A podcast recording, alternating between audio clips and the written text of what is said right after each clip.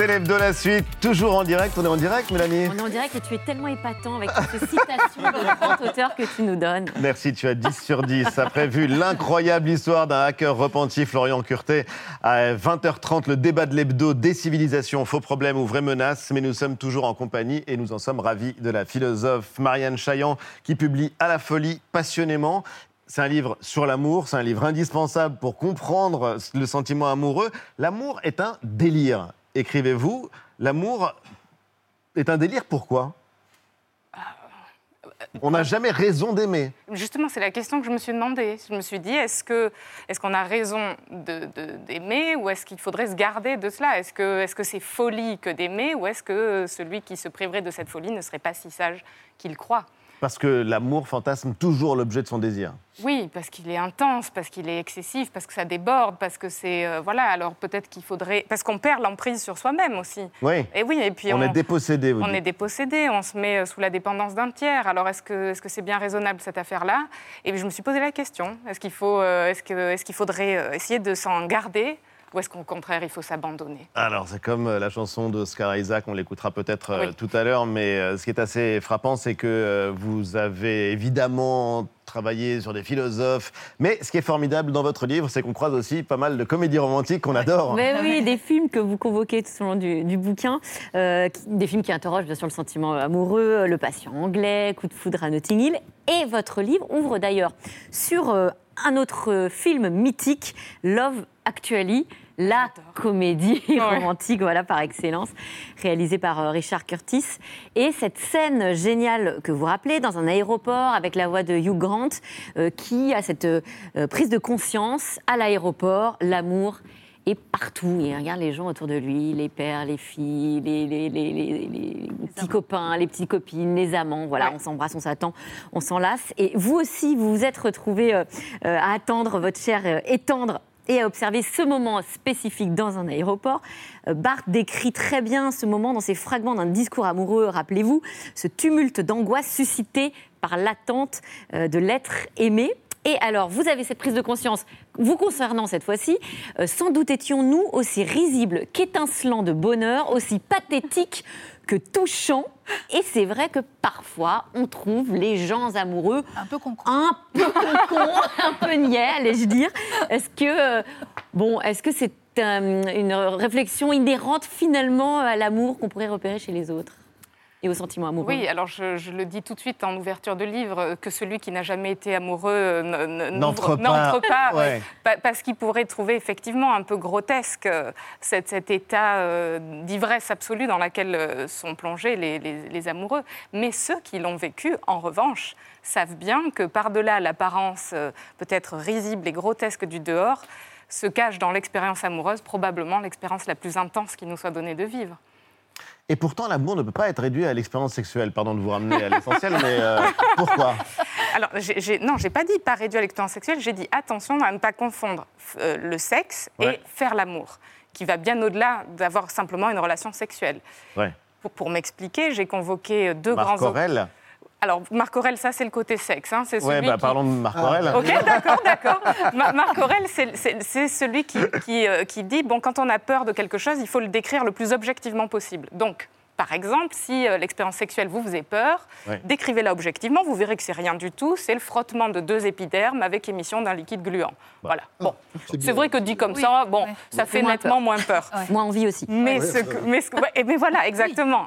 Et puis, c'est pas du tout ça qui est en jeu quand vraiment on fait l'amour avec quelqu'un. Et là, j'ai quitté Marc Aurèle pour retrouver Marguerite Duras et toujours Albert Cohen, qui, eux, nous montrent qu'il y a dans le faire l'amour à la fois euh, quelque chose, une expérience d'immanence absolue, puisque c'est l'expérience d'une incarnation, on se fait chair, on est ici et maintenant, et en même temps, et paradoxalement, toujours le paradoxe dans l'expérience amoureuse, l'expérience d'une transcendance.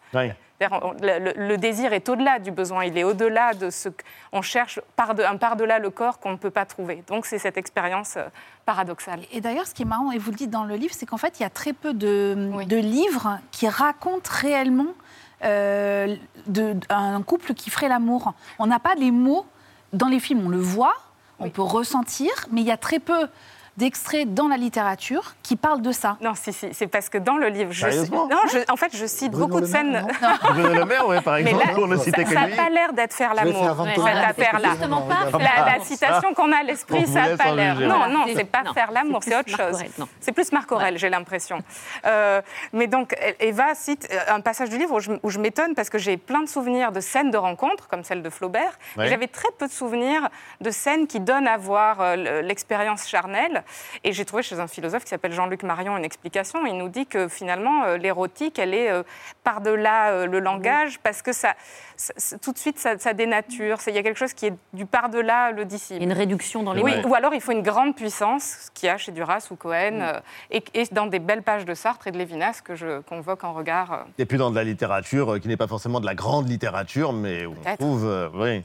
Le mariage, c'est un tue l'amour Ah bah ça, j'en sais rien.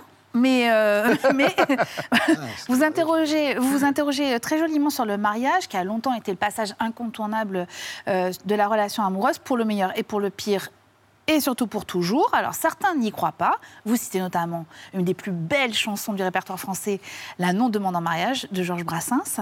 Euh, et de votre côté, vous parlez de mensonges sincères dans cette euh, promesse d'amour éternel, Oui. mais surtout, et j'ai trouvé ça réjouissant, vous proposez une réécriture des vœux de mariage. Est-ce que vous pouvez nous dire à quoi vous pensez? Oui, alors je, je dis aussitôt que je ne sais pas si ces vœux-là seraient bien reçus. Oui. Mais à euh, je te promets pour toujours, je n'ai pas mes mots exacts, mais moi je propose de dire, non pas je m'engage à être là euh, dans Ouais. 20 ans, parce qu'au fond, euh, euh, soi-même on sera différent, l'autre aussi, notre désir sera embarqué dans le tourbillon de la vie, mais aujourd'hui, je te promets que mon désir est d'être là, mon désir, alors je n'ai pas les mots précis, mais euh, je ne sais pas si vous les avez. Oui, je Oui ne sais ce que la vie fera de moi ni ce qu'elle fera de toi et où, nous nous em- et où nous emporterons les tourbillons de la vie. Je ne sais si je te serai toujours désirable ou si je, ne te, désire, ou si je te désirerai toujours, mais je te promets qu'à cette heure, je forme le vœu de t'aimer le plus longtemps possible et d'œuvrer autant qu'il est en mon pouvoir pour maintenir vivant notre amour. Ça me paraît plus sincère. Ouais, bah en même temps, moi, la réponse est non. Hein. Pourquoi c'est mon mariage. Non, mais je le dis en C'est- plaisantant parce que vous le dites vous-même, le mot toujours, il faut l'employer avec énormément de précaution. Ouais, c'est ça. Et Jean-Michel, on parle souvent des promesses en politique. Vous Ah. dites que les promesses en amour, il ne faut jamais y croire. Non. En politique, oui, mais Si. en amour, oui. non. Non, alors en fait, les je- promesses amoureuses sont dangereuses. en fait, Il ne au- faut, on il faut se forcer à ne pas y croire. Oui, parce que, parce que sinon, on fait reproche au désir, Mm. euh, lorsqu'il s'arrête, euh, de nous avoir euh, vendu une imposture. Oui. Mais si dès le début, on est au courant et on ne se trompe pas sur la nature du désir, si on cesse de demander au désir le toujours, le ils vécurent heureux et firent beaucoup d'enfants, le happy ending, si on se dit, bon, regardons la vie pour ce qu'elle est, et nécessairement nos amours sont à l'image de la vie, mouvants, changeants, et n'attendons pas du désir amoureux de nous offrir quelque chose qui serait contre nature et contre l'essence de la vie. Et acceptons le désir pour ce qu'il est et profitons-en tant qu'il est là. Et peut-être même d'ailleurs que lui demander d'être ce qu'il n'est pas, et le pire tue l'amour. Oui. Donc acceptons-le tel qu'il est, profitons-en tant qu'il est là, vivons le plus intensément possible, à la folie passionnément, euh, pourvu que ça dure. Pourvu que ça dure, avec l'amour euh, qui euh, peut être une idée éternelle ou quelque chose qui évolue selon les époques. euh, c'est ce que pense en tout cas Elisabeth Badinter. De moins en moins d'obstacles aujourd'hui à la vie amoureuse, disait-elle il y a quelques années. Les amoureux se livrent, se donnent à l'autre et il y a un risque. Écoutez Elisabeth Badinter, c'est en 1986. je remarque à quel point chez les jeunes couples de 18 à 25 ans, on, se, on va vite euh, à l'essentiel, c'est-à-dire au modèle de la transparence. On veut tout dire à l'autre pour être sûr qu'il n'y ait pas de mésentente, pour qu'on pour s'assure d'être bien compris. Le mystère, c'est terminé. Euh, les obstacles, n'en parlons pas. Euh, faire attendre l'autre pour se donner à lui, c'est presque ridicule. Et par conséquent, le désir, ce qui se nourrit d'obstacles, d'interdits, eh bien, il existe, bien sûr, mais les grandes passions à la Phèdre, c'est plutôt fini. Qu'en pensez-vous? Vous n'avez pas l'air d'accord Non, je la trouve pessimiste, quand même. Et j'espère qu'elle a tort, hein, euh, parce que ça serait, ça serait tragique que, que les grandes passions à la fête soient finies, même si ces passions sont Même si tragiques. c'est quand même une histoire absolument tragique. Oui, mais, mais, euh, mais à la fin des fins, euh, chacun d'entre nous a dû se poser la question, et, et nos spectateurs aussi. Qu'est-ce qu'on préfère? Une existence qui peut finir dans, euh, dans la brûlure, mais qui aura été euh, incandescente, euh, ou une existence euh, Morne. voilà. Et, et- et c'est- alors, je je, je, je, sais pas ce que sont. Elle, cite les jeunes de 18-25 ans. Oui. Comment généraliser 1986. Oui, je crois, je crois qu'il existe toujours, euh, et tant mieux, euh, voilà, tous ces obstacles à la vie désirante, etc. Et, que, et, et, j'espère et je crois que le désir est encore. Euh, mais quand elle dit par exemple qu'il y a de moins en moins d'obstacles, quand on regarde par exemple les applis de rencontres, bah, quel regard Non, mais c'est l'obstacle par excellence. C'est l'obstacle ah, bah par excellence bah Oui, parce que c'est le contresens absolu sur la nature du désir, pour le coup. C'est-à-dire que nous faire croire que le désir, c'est une affaire de critères rationnels, on en parlait tout à l'heure, et qu'une euh, fois qu'on a coché les bonnes cases, on va tomber amoureux, mais c'est le mensonge par excellence.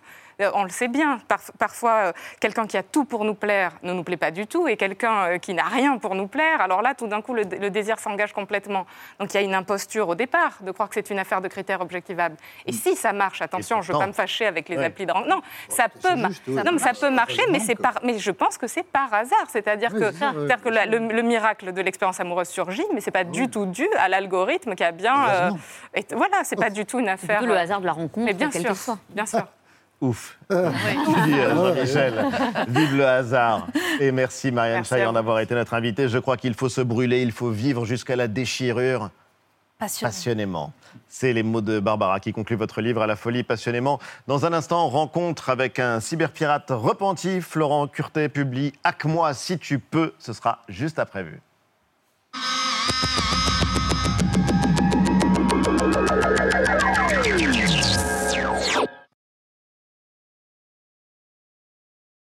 Un véritable torrent dévale les escaliers du métro. Les Italiens appellent ce phénomène une bombe d'eau, quand les précipitations sont telles que plus rien ne s'évacue. Dans la faculté de médecine de Brescia, les étudiants sont à la peine. Juste à côté, les passagers de cet autobus sont des naufragés, au sens premier du terme.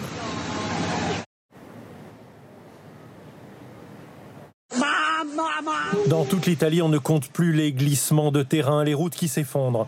Cela fait dix jours que le pays subit des précipitations dévastatrices. Au total, 15 personnes ont trouvé la mort, principalement en Émilie-Romagne. En Espagne aussi, le même phénomène de déluge. Au sud, près de Murcie, le déferlement des eaux a surpris cet automobiliste. Littéralement emporté par la force du courant, sous les yeux ébahis des habitants. Inconsciente du danger, elle fait quoi avec sa poussette C'est pas possible. Cette femme tente de traverser la route inondée. Oh mon Dieu, regarde Elle tombe. On doit l'aider. Heureusement, un passant parvient à sauver l'enfant in extremis. C'est un message a priori anodin, collé sur les vélib parisiens.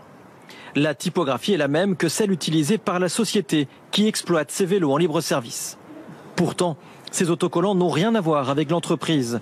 C'est en fait une campagne d'affichage sauvage à l'initiative d'un groupe anti-avortement. En tout cas, pour le coup, euh, on peut dire que le thème il est plus que respecté, parce que là, on est bien dans le Moyen-Âge euh, depuis le départ. Hein. On a commencé l'émission avec l'agite propre sur, par rapport à Total. C'est pas de l'agite propre. Je trouve euh, que c'est un message qui a été mis. Ça peut faire, permettre de réfléchir avant d'avorter. Je suis, je suis désolée. Chacun a, ça peut aussi être un message qui est entendu. Oh, non. Voici l'implant qui pourrait bien révolutionner la façon de penser et d'agir des humains. Déjà testé sur des animaux, cet implant cérébral permet par la pensée de contrôler des équipements à distance. Neuralink, l'une des entreprises du milliardaire Elon Musk, développe depuis 2016 cette technologie. Elle vient de franchir un nouveau palier. Les autorités sanitaires américaines donnent leur feu vert pour tester ces implants cérébraux sur des humains.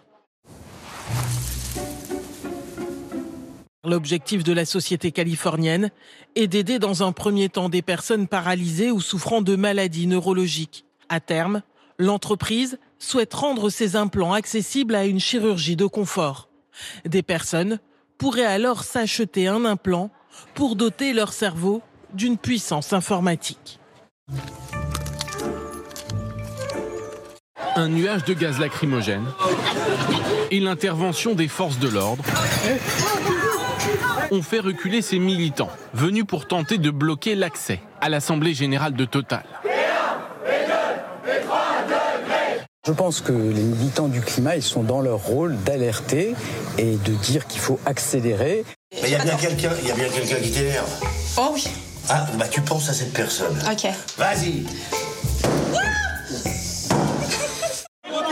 Entre 200 et 300 activistes s'étaient donné rendez-vous pour se faire entendre. Symboliquement, certains s'aspergent de faux pétrole, d'autres forment une chaîne humaine. C'est plutôt des militants anticapitalistes, euh, c'est des minorités actives. euh, Je, je ne sais, c'est d'ailleurs toujours très difficile de savoir ce qu'elles réclament. L'Agence internationale de l'énergie, qui était perçue comme conservatrice, aujourd'hui dit avec force il ne faut plus un seul nouveau projet pétrolier et gazier. En ligne de mire notamment, ICOP, un oléoduc en construction sur près de 1500 km en Ouganda et en Tanzanie qui doit traverser des zones naturelles protégées. Dans la cohue, une femme tente de se frayer un chemin.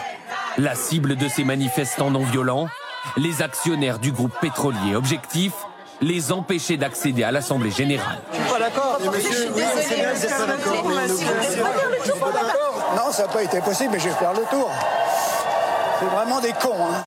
Au-delà de très bons résultats financiers qui vous ont été présentés, nous sommes en effet aussi fiers des avancées concrètes réalisées en termes de transition énergétique et de réduction des émissions. Qu'en est-il réellement Le géant a investi 3,2 milliards d'euros par an dans le renouvelable, le reste 12 à 15 milliards d'euros par an pour les énergies fossiles. En, Fr- en France, gagner de l'argent, c'est c'est vraiment un handicap. hein. C'est-à-dire que euh, les entreprises qui gagnent de l'argent, on les aime pas. Les gens qui gagnent de l'argent, on les aime pas. Il y a cette haine de l'argent, ça devient un reproche. Vous avez vu combien ils ont fait des profits records Mais il faut dire bravo, bravo aux entreprises qui gagnent. Les actionnaires approuvent à 88% les choix de la direction. L'occasion pour Patrick Pouyanné de répondre aux attaques. La demande de pétrole au niveau mondial est en croissance et que si ce n'est pas Total Energy qui répond à cette demande, d'autres le feront à notre place. Nous avons surmonté presque toutes les difficultés.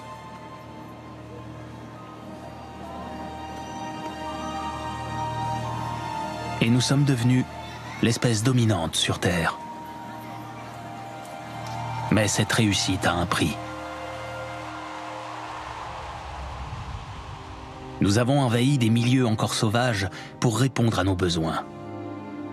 Et nous l'avons fait à une échelle sans précédent. De nombreuses espèces ont du mal à se reproduire dans cet environnement dompté par l'homme. Désormais, une extinction massive menace la planète comme jamais l'humanité n'en a connu. C'était vu, c'est l'hebdo et toujours en direct. Bonsoir Florent Curtet et bienvenue. Vous êtes le cofondateur de l'ONG Hackers sans frontières. Hackers Without Borders, comme on le dit en bon anglais, oui. parce que c'est vrai que l'informatique parle souvent anglais en code, en 0 et en 1. Et vous publiez Hack-moi si tu peux, c'est un clin d'œil à Spielberg et à ce film génial avec Leonardo euh, DiCaprio. Sous-titre Mémoire d'un cyberpirate repenti, c'est écrit avec Sophie Garcin. Vous avez 34 ans et c'est l'histoire d'un ancien cybercriminel qui est devenu spécialiste de la cybersécurité en France. On va en parler parce que c'est vrai que l'histoire, elle est incroyable quand on la parcourt, gamin surdoué. À 5 ans, vous réparez votre premier ordinateur. Alors oui, mais pas de manière On va aller vite, hein, mais d'ingénieur, mais bien sûr, oui, je bidouille un petit peu les ordinateurs de mes, de mes parents. et Je, oui, je répare euh, à, à tâtons, on va dire. Mais en tout cas, à 5 ans, c'est quand même assez spectaculaire. À 7 Même ans, à vous commencez à craquer des mots de passe. À 12 ans, vous piratez des cartes électroniques. À 16 ans, vous détournez des centaines de milliers d'euros. Et à 18 ans, vous vous faites attraper par la justice. On va reprendre le fil de votre euh, parcours. Mais d'abord, comment est-ce qu'on devient euh, cyberpirate? Comment est-ce qu'on passe de ce côté-ci euh, du hacking aussi jeune? Alors, moi, ça me concerne vraiment que moi. Euh, Peut-être que ça va concerner pas mal de, de- de gamins actuellement, mais moi, ça a été euh, la curiosité incroyable. La curiosité? Oui. Et Je, je fais souvent allusion à cela. C'est euh, lorsque, je ne sais pas, dans les années 90-2000, on avait euh, Batman à la télé. Ouais. Et c'est vrai que bah, Batman, il est sympa, mais à un moment, on a envie de faire autre chose que Batman. Et il y avait cet ordinateur, cette euh, boîte magique que mon père avait à la maison. Et je me suis dit, bah, pourquoi pas faire mes propres programmes Qui est un objet culte d'ailleurs. On le voit euh, à l'écran. Ah, vous, avez, vous avez mis ça Oh non. Oui, oui, oui, oui, c'est moi, oui. Oui, c'est vous. C'est vous. Et l'ordinateur collector, c'est le Commodore, euh, le Commodore Commodore 64, euh, qui est un ordinateur qui est rentré dans l'histoire et qui appartient maintenant à l'Antiquité, mais qui vous a permis quand même euh, de rentrer dans ce monde du, euh, de l'informatique, en fait, d'abord tout simplement. Et vous avez deux casquettes, deux chapeaux dans votre livre. Je vais le dire en anglais. Black hat, white hat, traduction? Chapeau noir ou chapeau blanc Bravo, parce que le hacker est capable du meilleur comme du pire. Il peut aider comme il peut détruire. Bien sûr, oui. oui. Expliquez-nous ça. Ben, effectivement, lorsque j'étais euh, enfant, jeune, j'étais, je ne, me, je, ne, je ne percevais pas la notion de, d'illégalité, mais j'étais quand même un black hat, donc un cyberdélinquant. Oui, un cyberdélinquant. Voilà, c'est, une, c'est une réalité, j'ai été condamné, donc euh, là je ne peux pas me, me défausser. Et effectivement, après avoir été arrêté et après avoir rencontré les, les personnes qui m'ont arrêté, je me suis dit, mais en fait, Florent, tu vas gâcher ta vie, prends, prends ces connaissances que tu as développées en autodidacte chez toi et convertis-les en, en un métier. D'où l'idée du cyberpirate repenti, on va y arriver. Parce que quand vous étiez euh, ado, l'ordinateur devient un refuge pour échapper au harcèlement euh, au collège notamment. Vous passez des nuits et des nuits devant euh, votre écran. Vous apprenez très vite euh, les codes et à coder. Vous racontez ces forums sur le dark web où il faut réussir des tests assez compliqués pour être accepté. Mais qu'est-ce qui vous a conduit petit à petit, tout à coup, à vous dire tiens, l'arnaque à la carte bleue, ben c'est possible. Et il y a une forme de naïveté dans votre témoignage. C'est comme si vous ne réalisiez pas vraiment ce que vous faisiez à l'époque. C'est sincère, ça, ou pas? Vraiment, c'est sincère, vraiment. Euh, je, je- je- vraiment, je, je pense sincèrement. Alors là, je parle au Florent de gamin. Oui, bien sûr. Je m'adresse au petit Florent d'avant. Vraiment, je ne pensais pas faire du mal. Vraiment. Et euh, effectivement, la curiosité d'un gamin un peu précoce, hyperactif, fait Ouais. qu'on va toujours un peu plus Et loin, un peu plus surdoué. loin. Peut- oui, peut-être, oui. Et bon, moi, je, je- je le dis, j'ai jamais eu besoin de rien. Mes parents ont, ont toujours euh, été là. Je- vraiment, j'ai j'ai aucune excuse. Mais c'est vraiment la curiosité et peut-être que l'école a été un moment qui m'a pas forcément passionné. Et, et voilà. En tout cas, ça a été votre refuge et ça a Oui, été voilà. aussi une source d'enrichissement assez spectaculaire puisque très jeune, vous racontez que vous avez connu la flambe et le bling, Mélanie. La flambe et le bling, on dirait 50 cents. oui, la flambe et le bling, parce que euh, à 16 ans, vous créez donc cette fameuse société euh, dédiée à la vente d'accessoires en ligne euh, sur Internet. Mais grâce à cette société, vous allez commencer. euh, ça, c'est légal hein, de, de créer cette société, sûr, mais vous allez beaucoup plus illégalement récupérer les données des cartes bleues de ceux qui vous achetaient euh, les objets en ligne et euh, Oui. vous les euh, revendez euh, à d'autres sur le, dark web. ou enfin, vous allez nous expliquer. Mais en gros, vous faites beaucoup d'argent, Mm. euh, jusqu'à 100 000 euros, racontez-vous, dans le livre par semaine. Euh, donc vous n'avez plus du tout la vie d'un un dos lambda, puisque vous menez euh, grand train, vous vous habillez chez Dior, chez Yves Saint Laurent, des soirées à dépenser sans compter euh, dans des clubs euh, UP. Euh, votre but euh, à ce moment-là, c'est euh, de gagner toujours plus pour vivre la, grande vie sans réfléchir aux conséquences et aux risques, jusqu'au moment où vous allez vous faire arrêter par la CIA. Racontez-nous comment se passe cette, ce moment-là. Alors, je me permettrai juste deux petites corrections sur ce que vous avez dit.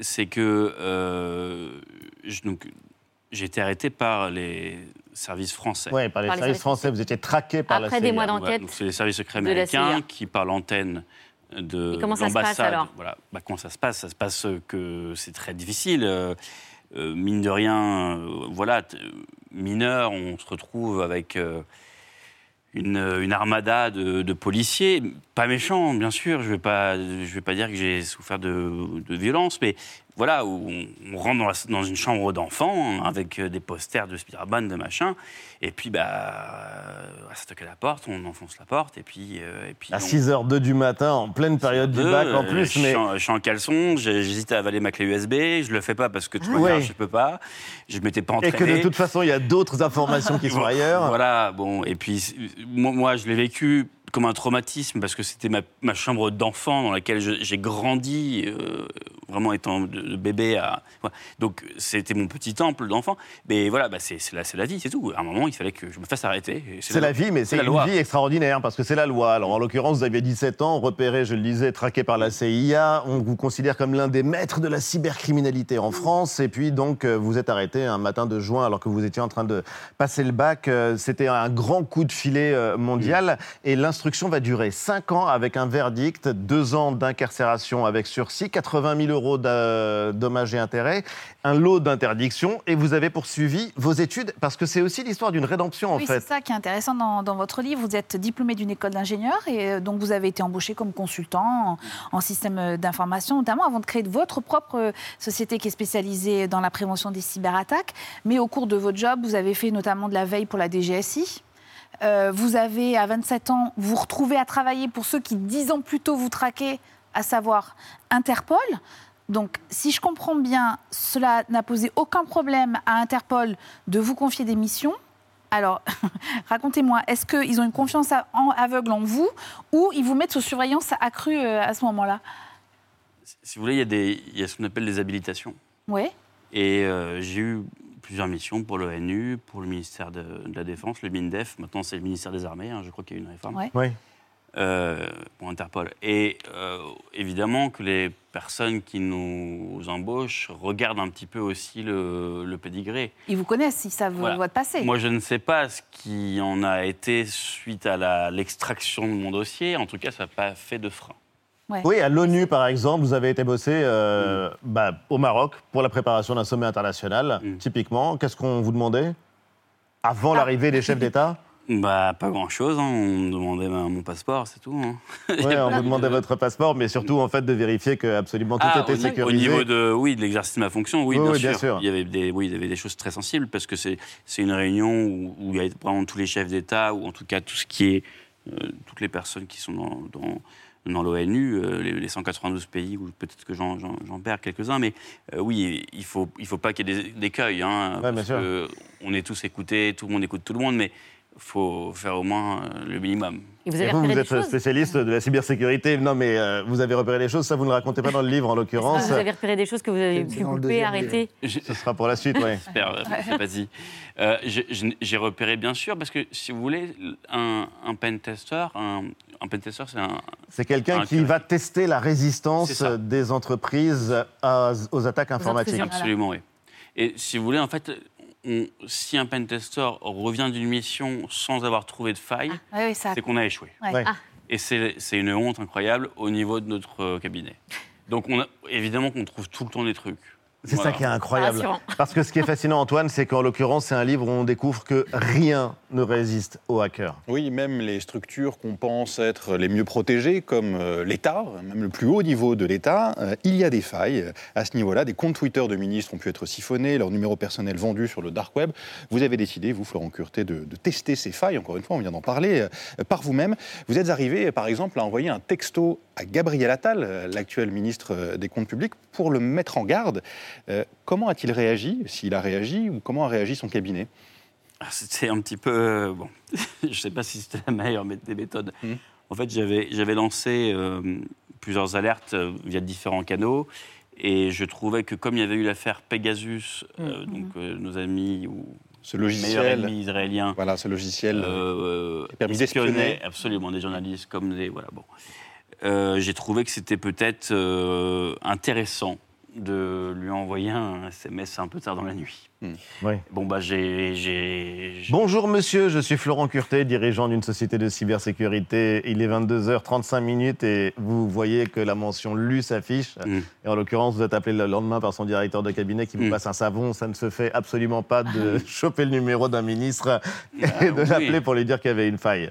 Bah oui, mais c'était. Vous pensiez bien faire. Bien sûr. Après, peut-être qu'il ne fallait pas que je le fasse, mais en tout cas, dès le lendemain, j'ai eu des voitures qui m'ont attendu et qui m'ont amené dans les services compétents pour Ah. réparer cette faille. Donc, c'était chevaleresque. C'était utile. Ah oui, Ça- utile. exactement, ça a été Ils ont utile. utilisé vos compétences quand même. oui. Je, bah, je pense avoir été utile. Peut-être que je me trompe, mais oui, je pense que j'ai été utile. Donc de cybercriminel, la spécialiste de la cybersécurité. En tout cas, l'histoire, elle est incroyable et elle est racontée dans ce livre. Merci pour votre témoignage et merci d'avoir été l'invité de, de Célébdo. Hack-moi si tu peux aux éditions du Cherche Midi et votre ONG Hackers sans frontières qui offre euh, une cyberassistance aux personnes et aux ONG, par exemple, qui euh, en auraient besoin.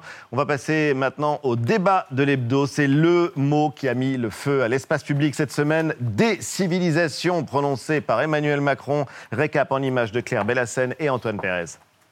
Le président de la République a prononcé une petite phrase qui pourrait faire réagir. Décivilisation désigne donc alors d'une part le processus de destruction d'une communauté et puis d'autre part le retour de la violence, le retour des incivilités. C'est même le titre d'un livre euh, écrit par Renaud Camus en 2011. Renaud Camus, euh, polémiste, antisémite, classé à l'extrême droite, euh, auteur de la fameuse théorie fumeuse du grand remplacement. Qu'a-t-il voulu dire avec ce mot de décivilisation? Ça renvoie à des concepts, à l'ensauvagement, à des, à des, à des, des idées qui sont plutôt pratiquées par la, la droite extrême. Il y a des civilisations lorsqu'il y a des phénomènes de barbarie, d'ensauvagement de la société. On est quand même dans la terminologie d'extrême droite, là, non? Non. On est non. C'est de la philosophie en CDD. Moi, j'attends pas du président de la République qu'il nous fasse des, des cours de philosophie. Emmanuel Macron joue trop avec les allumettes du, du- de l'extrême droite. C'est quand même pas un hasard s'il y a en même temps une société de violence qui se développe et si tout ce qui symbolise l'autorité est par principe remis en cause. Il y a un vrai problème de société. L'autorité dans notre civilisation n'est plus reconnue. Les gens ne supportent plus qu'on leur dise non. Dire tout fout le camp aux Français quand on préside de- le pays depuis six ans, d'une certaine façon, c'est risqué. L'État et le pouvoir pris, a peur d'être pris en défaut. Donc, euh, bah, ils utilisent des mots qui dépassent euh, probablement la réalité. Est-ce que l'étape d'après, c'est la barbarie? On ouvre le débat avec nos invités, le rédacteur du magazine Regard, Pablo Pio Vivien, face au rédacteur euh, en chef des pages débat du Figaro, Alexandre Devecchio. Ils sont dans l'hebdo.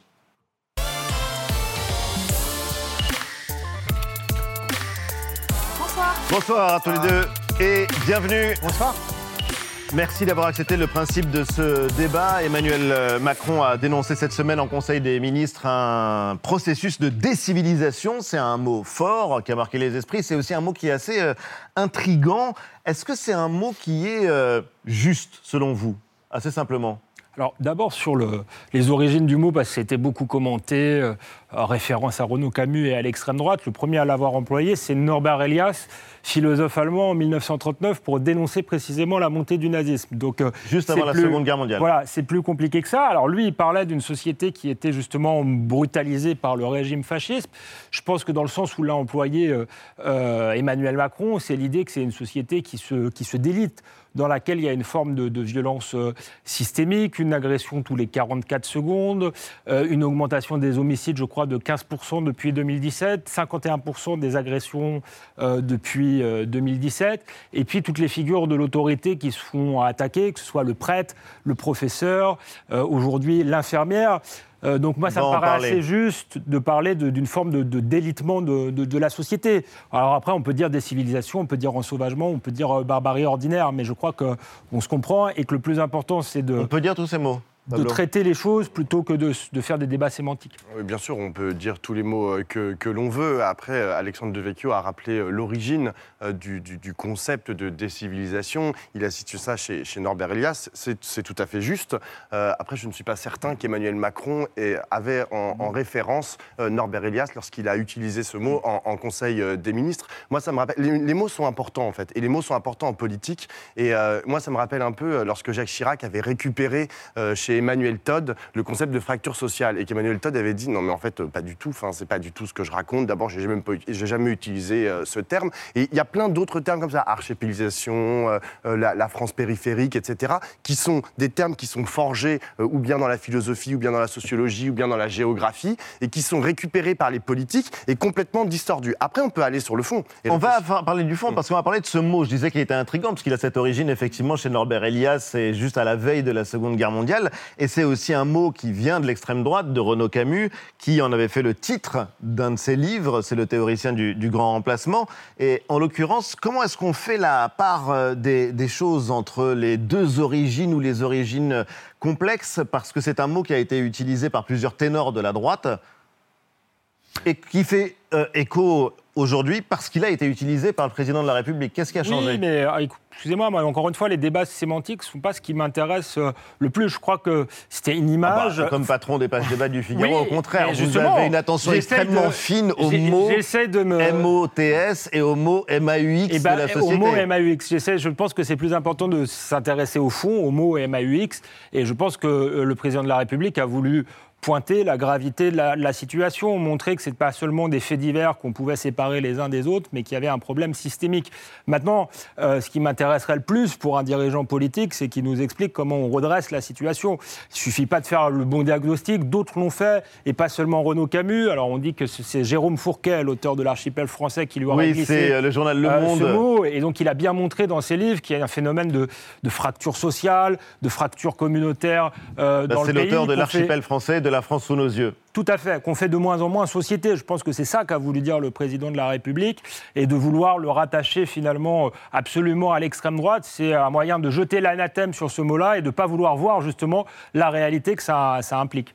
Alors, euh, Emmanuel Macron, il a utilisé le mot décivilisation, mais juste avant, il a dit des processus de décivilisation. Et je pense que c'est important parce que, en vérité, euh, lorsqu'on parle de civilisation ou de décivilisation, il y a deux façons en fait de, considérer, bah, juste par exemple, le concept de civilisation. On peut considérer que c'est un, un fait historique et social, c'est-à-dire euh, on, prend et on dit voilà la civilisation, elle a des caractéristiques, euh, c'est souvent des caractéristiques racialistes dans la bouche de l'extrême droite. Et euh, on peut aussi considérer que c'est une dynamique, une dynamique de civilisation. C'est d'ailleurs en ce sens que l'utilise euh, Norbert Elias, que l'ont utilisé euh, beaucoup de, philosophes et de sociologues au XXe siècle. Et je pense que cette différenciation, en fait, ça, montre là où on se situe politiquement. Évidemment, dans la bouche de Bruno Retailleau ou d'Éric Zemmour, décivilisation, ça va avoir un sens. Si demain, euh, un philosophe de gauche utilise le mot décivilisation, ça va avoir un autre sens.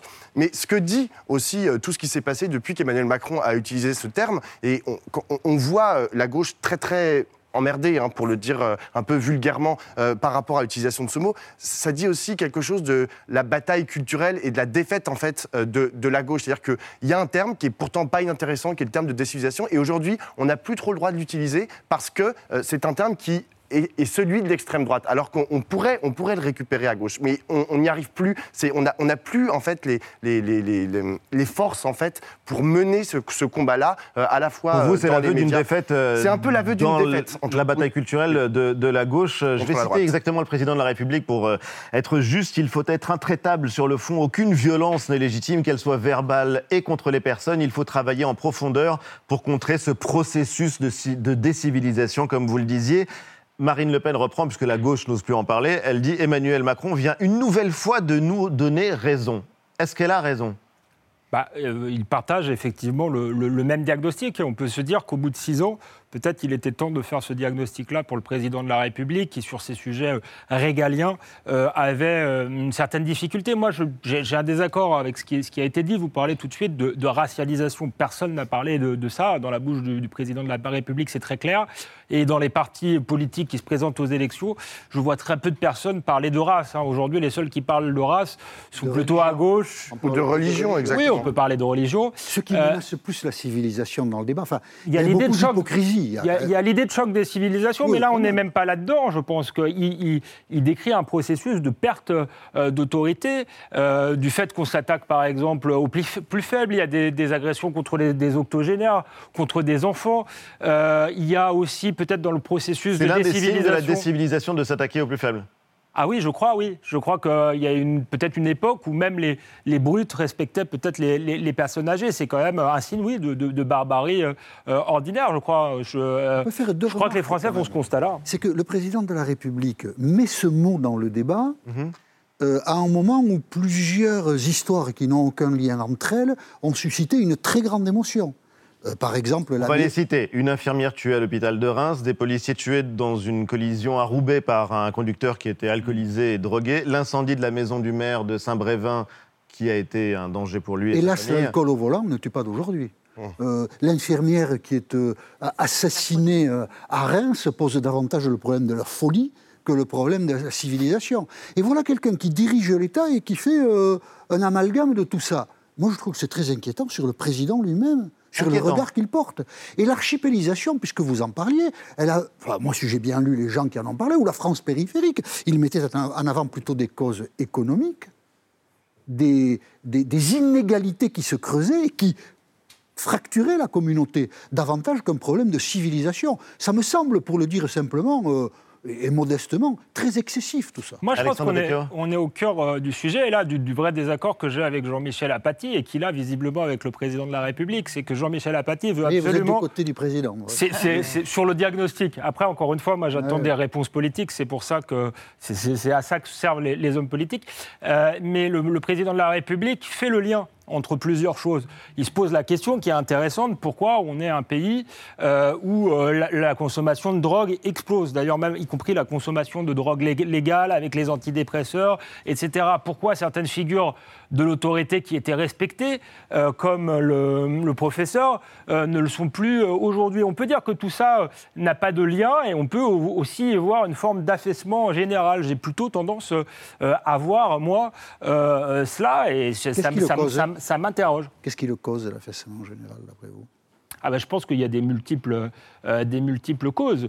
Euh, la, la civilisation, c'est aussi une société, euh, si je résume, la, la- la défi- si je fais une définition un peu simple, qui a une, une vraie culture, euh, si vous voulez. Et moi, je pense que là, on a un problème de culture. Mais euh, je vous attends, je ne parle pas de, choc entre différentes cultures. Je pense qu'il y a un affaissement, effectivement, de la transmission et de la culture euh, dans ce pays. Par ailleurs... Il y a eu un ça- âge d'or?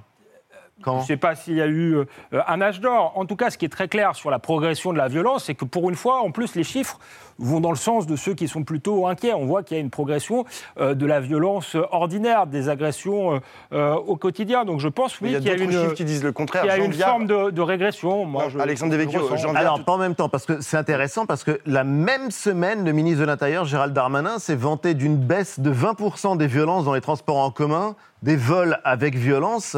Là, on est face à une forme de paradoxe. Exactement, et Jean Viard a rappelé aussi euh, tout à l'heure... Le dans sociologue une- Jean Viard, qui Jean- participait à ce déjeuner à l'Élysée. Exactement, euh, il, il a dit non mais en fait notre société est moins violente qu'auparavant. Il a cité les chiffres des homicides hein, qui sont passés de euh, 1400 euh, par an euh, il y a environ euh, une vingtaine d'années à aujourd'hui à peu près un peu moins de 800. Donc en fait il y a le- les rapports entre les hommes et, et les femmes aussi se sont, se sont pacifiés. On est très loin euh, du compte mais ils se sont pacifiés. Les rapports entre... Moi, de vous l'entendre dire, parce qu'il y a une partie de la gauche qui important. parle de violence systémique à Mais il y a- l'égard des femmes, de la de violence patriarcat. Ce qui est intéressant, c'est qu'on on a le droit de parler de racisme systémique, on a le droit de parler de sexisme systémique, fait, mais oui. euh, quand on parle de violence systémique, et je crois que ça touche quand même les Français plus dans leur chair et dans leur quotidien, il y a comme une gêne. Moi, je pense qu'il faut faire les bons diagnostics pour en trouver vérité- les bonnes solutions. En vérité, le problème, c'est exactement ce que disait Jean-Michel Apathy, c'est la question de l'amalgame, mais il y a un autre problème, c'est la question de la concurrence. De la concurrence. En fait, lorsqu'on parle de décivilisation ou de civilisation, vous avez une partie euh, de la droite qui commence à faire des, à dire, bon ben voilà, à tel endroit, il y a plus de civilisation qu'à tel autre endroit. Ce qui est tout à fait le contraire de la façon dont, par exemple,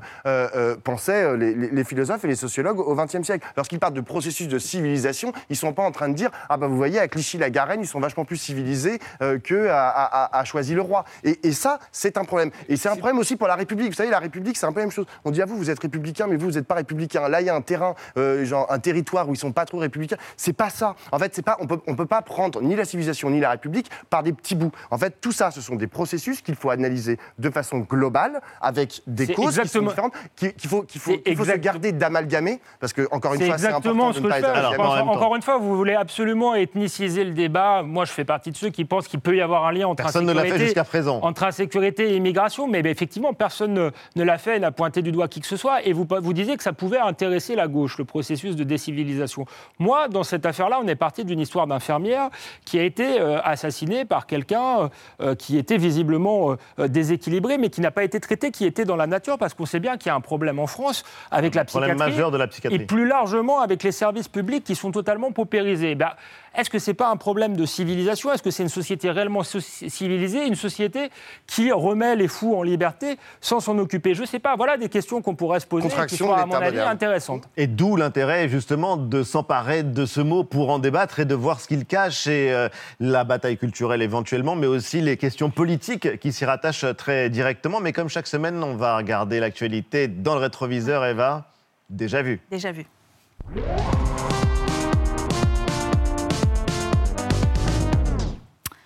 On revient un peu en arrière parce que les mots qui fâchent, qui scandalisent, euh, qui parfois stigmatisent un groupe social, eh bien, c'est pas, euh, pas nouveau, évidemment.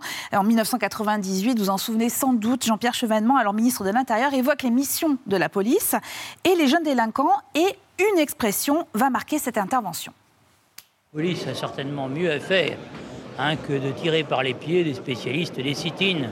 Hein, je pense qu'on la demande dans les quartiers chauds, hein, là, euh, où de jeunes sauvageons brûlent euh, la voiture de leurs voisins. Des sauvageons, euh, Dixit Jean-Pierre Chevènement, et bien sept ans plus tard, en 2005, surenchère verbale avec un autre ministre de l'Intérieur, en l'occurrence Nicolas Sarkozy, en visite en Seine-Saint-Denis. Vous en avez assez, hein? Vous avez assez de cette bande de racailles. On va vous en débarrasser. Quelques mois plus tôt, visite à la Courneuve. Nicolas Sarkozy explique qu'il faut nettoyer au Karcher la cité des 4000. Le message est clair, tolérance zéro, les propos soigneusement choisis. Racaille, voyou, nettoyage, un franc-parler qui ne ferait que mettre de l'huile sur le feu. C'est ce que certains pensent, y compris au sein du gouvernement. Il ne faut pas dire aux jeunes qu'ils sont des racailles, il ne faut pas dire aux jeunes qu'on va, qu'on va leur rentrer dedans, qu'on va leur envoyer la police il faut y aller avec euh, une volonté d'apaiser.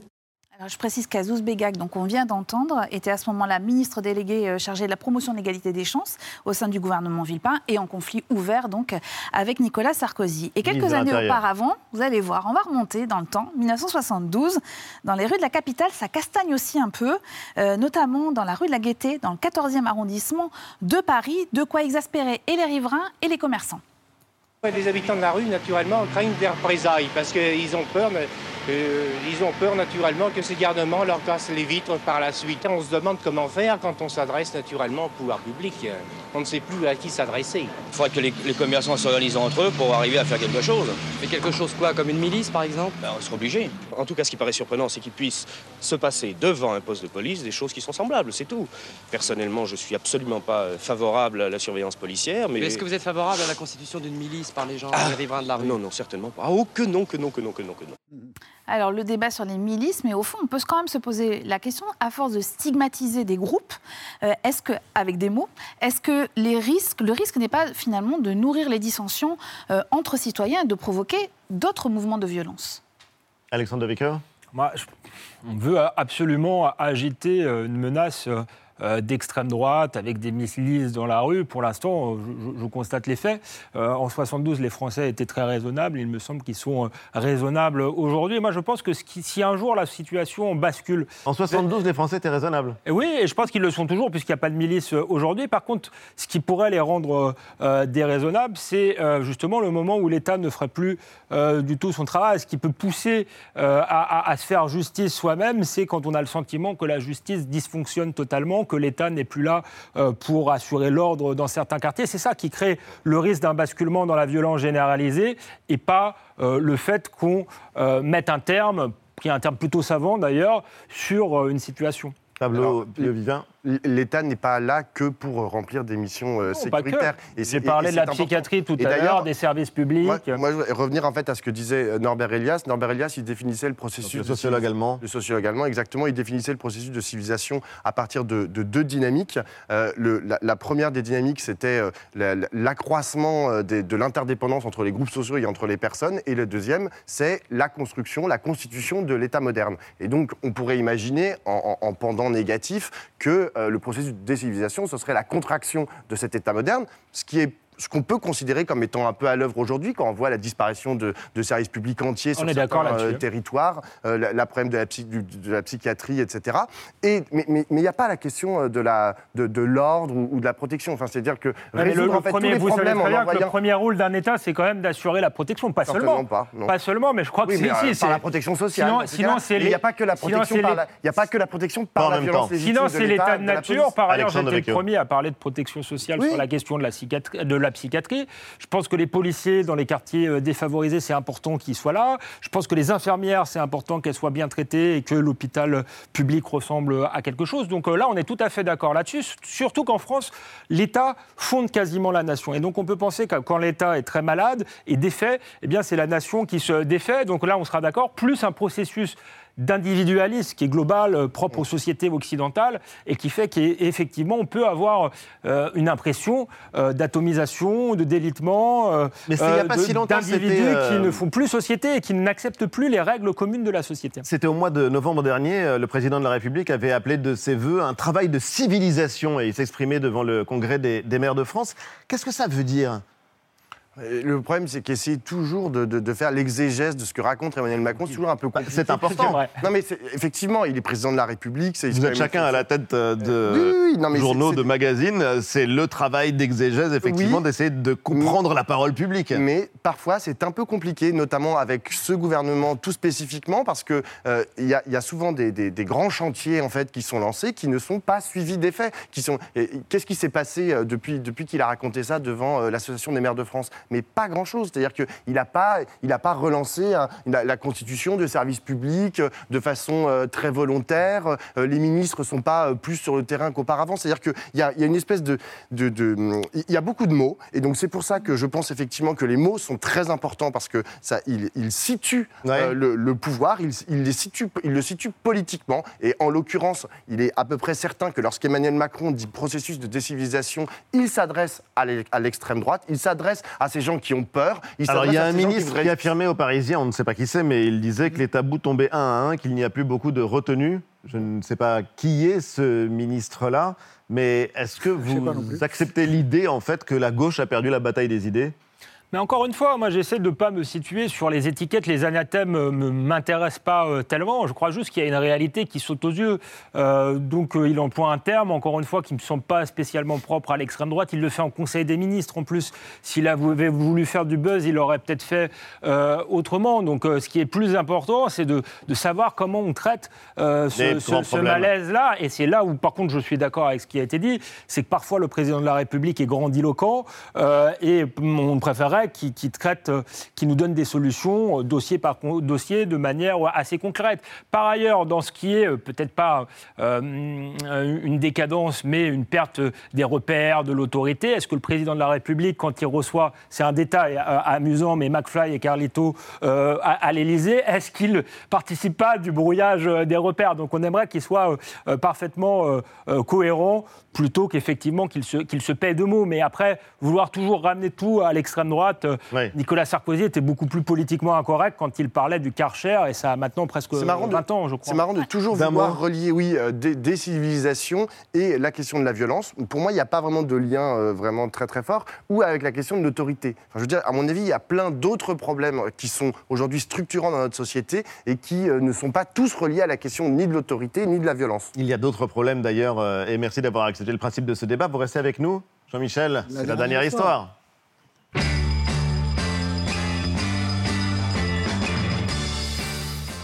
Nous allons évoquer euh, la bêtise qui est toujours présente, évidemment, elle, euh, dans la société. Dimanche, match de football, ça se passe en Espagne, mais ça pourrait se passer ailleurs. hein. Ça se passe en Espagne et c'est un match de football qui oppose Valence au Real de Madrid. Et au Real de Madrid, il y a une vedette, il s'appelle Vinicius, Vinicius Junior. Junior, qui, vous allez voir cette image, des supporters de Valence s'adressent à lui. Ils lui crient, ils sont plusieurs centaines, ils lui crient un mot, mono, qui veut dire singe. Parce que, vous l'aurez peut-être euh, deviné, ou vous le saviez, Vinicius Junior n'a pas la peau blanche. Écoutez.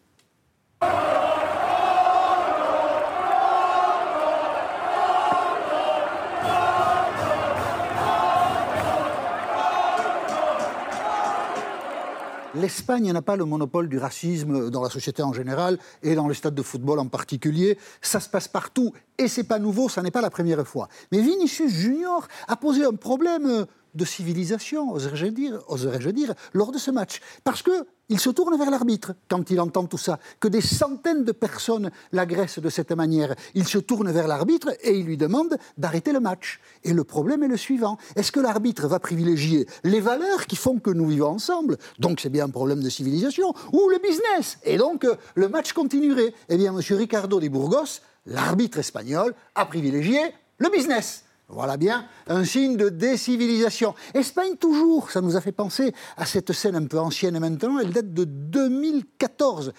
Villarreal affronte Barcelone. Et à Barcelone, il y a un joueur qui s'appelle Dani Alves et qui va tirer un corner. Le corner, pour ceux qui ne savent pas, c'est à proximité des spectateurs et c'est sur le coin du terrain. Et là, il y a des spectateurs qui lui lancent des bananes. des bananes. Eh bien, Dani Alves a eu un bon réflexe. Il a mangé la banane. C'était une manière de la mettre dans la bouche de celui qui l'avait lancée. Et la banane, ça nous amène, c'est un peu... Euh, c'est un peu tiré par les cheveux, je vous l'accorde, ça nous ramène en France. Et là, pas le football, on va parler de politique. Vous savez, actuellement, nous, découvrons qu'il y a un consensus en France autour du mariage pour tous. Et cette réforme-là a 10 ans. Elle a été portée en France par la ministre de la Justice de l'époque, qui s'appelait Christine, Christiane pardon, Taubira, qui elle non plus n'a pas la peau blanche. Et regardez comment certains Français opposés, ils avaient le droit à cette réforme, regardez comment ils l'accueillaient avec des bananes. Eh oui, donc vous voyez, le football n'a pas le monopole du racisme et l'Espagne ne l'a pas non plus. Ça s'est produit chez nous. À cette époque, à l'époque du mariage pour tous, un journal avait fait euh, cette une qui s'appelle Taubira retrouve la banane et la justice l'a condamné. C'est bien la preuve qu'il y a des restes de civilisation en France. Merci Jean-Michel. Merci infiniment à tous les deux d'avoir euh, participé euh, à ce débat. C'est l'hebdo se termine en musique avec ce titre culte. Tout simplement. Merci à tous les deux. On retrouve Regard et Le Figaro en ligne dans les kiosques lundi à 19h. Vous retrouverez Anne-Elisabeth Lemoine aux commandes de C'est à vous avec toute la bande. Quant à nous, on vous donne rendez-vous samedi prochain à 19h. Merci de nous avoir suivis.